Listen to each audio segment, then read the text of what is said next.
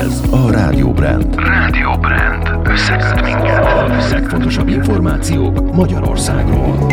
A temetőkben is ajánlott maszkot viselni. Megkezdődtek az egyeztetések a jövő évi minimálbérekről. Elmarad a Vörös Marti téri karácsonyi vásár. Köszöntöm a hallgatókat, Varga Zalán vagyok a Rádió Brand híreivel. Minden szentek és halottak napján több helyen kötelező, máshol csak ajánlott a maszkviselés a temetőkben. Több megyeszékhelyen is úgy döntöttek, hogy szükséges a védőfelszerelés a várható zsúfoltság miatt. Kecskeméten, Kaposváron, Pécsen és Zalaegerszegen is maszkban lehet majd csak bemenni a temetőbe. Emellett azt kérik mindenkitől, hogy figyeljenek a távolságtartásra. Minden szentek ünnepén a szokásos vasárnapi menetrend szerint közlekednek majd a vonatok. A máva forgalmasabb vonalakon igyekszik több kocsival indítani az Intercity járatokat. A vasútársaság arra hívta fel a figyelmet, hogy érdemes elővételben megvenni a menet és helyjegyeket. Tervszerűen zajlik a védekezés, az egészségügy felkészült, mindenki megkapja a szükséges ellátást. Ezt az országos tisztifőorvos mondta az operatív törzs tájékoztatóján. Müller Cecília arról is beszélt, hogy az elmúlt napon több mint 15 ezer PCR-tesztet végeztek el, és az országos vérellátó szolgálat is belépett a laboratóriumi tesztelést végzők közé. Ismét arra buzdított mindenkit, hogy adassa be az influenza elleni védőoltást, és hozzátette, hogy a három éven aluli gyermekek oltása a jövő héten kezdődhet meg. Országszerte 200 új mintavevő egység segíti ezentúl a koronavírus teszt elvégzését, közölt az Országos Mentőszolgálat szóvivője.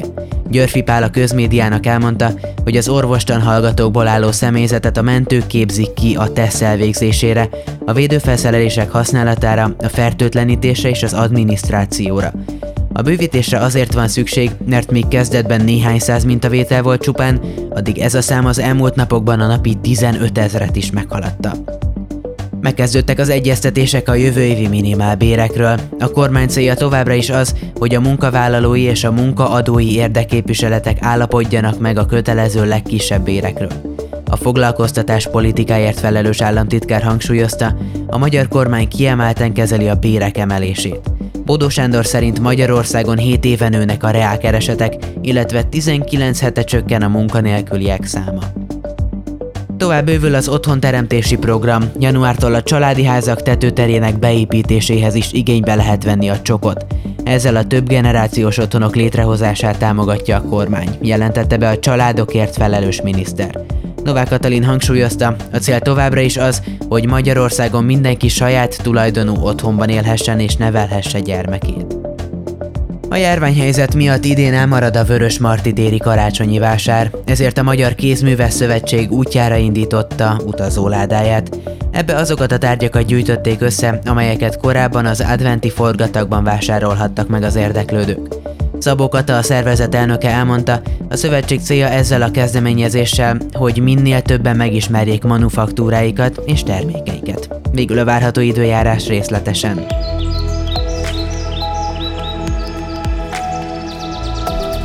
Az éjszaka képződött köd sokfelé napközben is megmaradhat, emiatt 14 megyére adtak ki figyelmeztetést. Délelőtt főként keleten, délután nyugaton lehetnek rövidebb napos időszakok. Nyugat felől megnövekszik a felhőzet, és egyre több felé várható eső, zápor.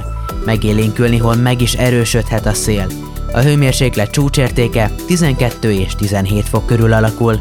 A szerkesztőt Varga Zalánt és a Rádió Brand híreit hallották, a következő órában Brigitta hozza a spanyol blokkot, ő is számít a figyelmükre.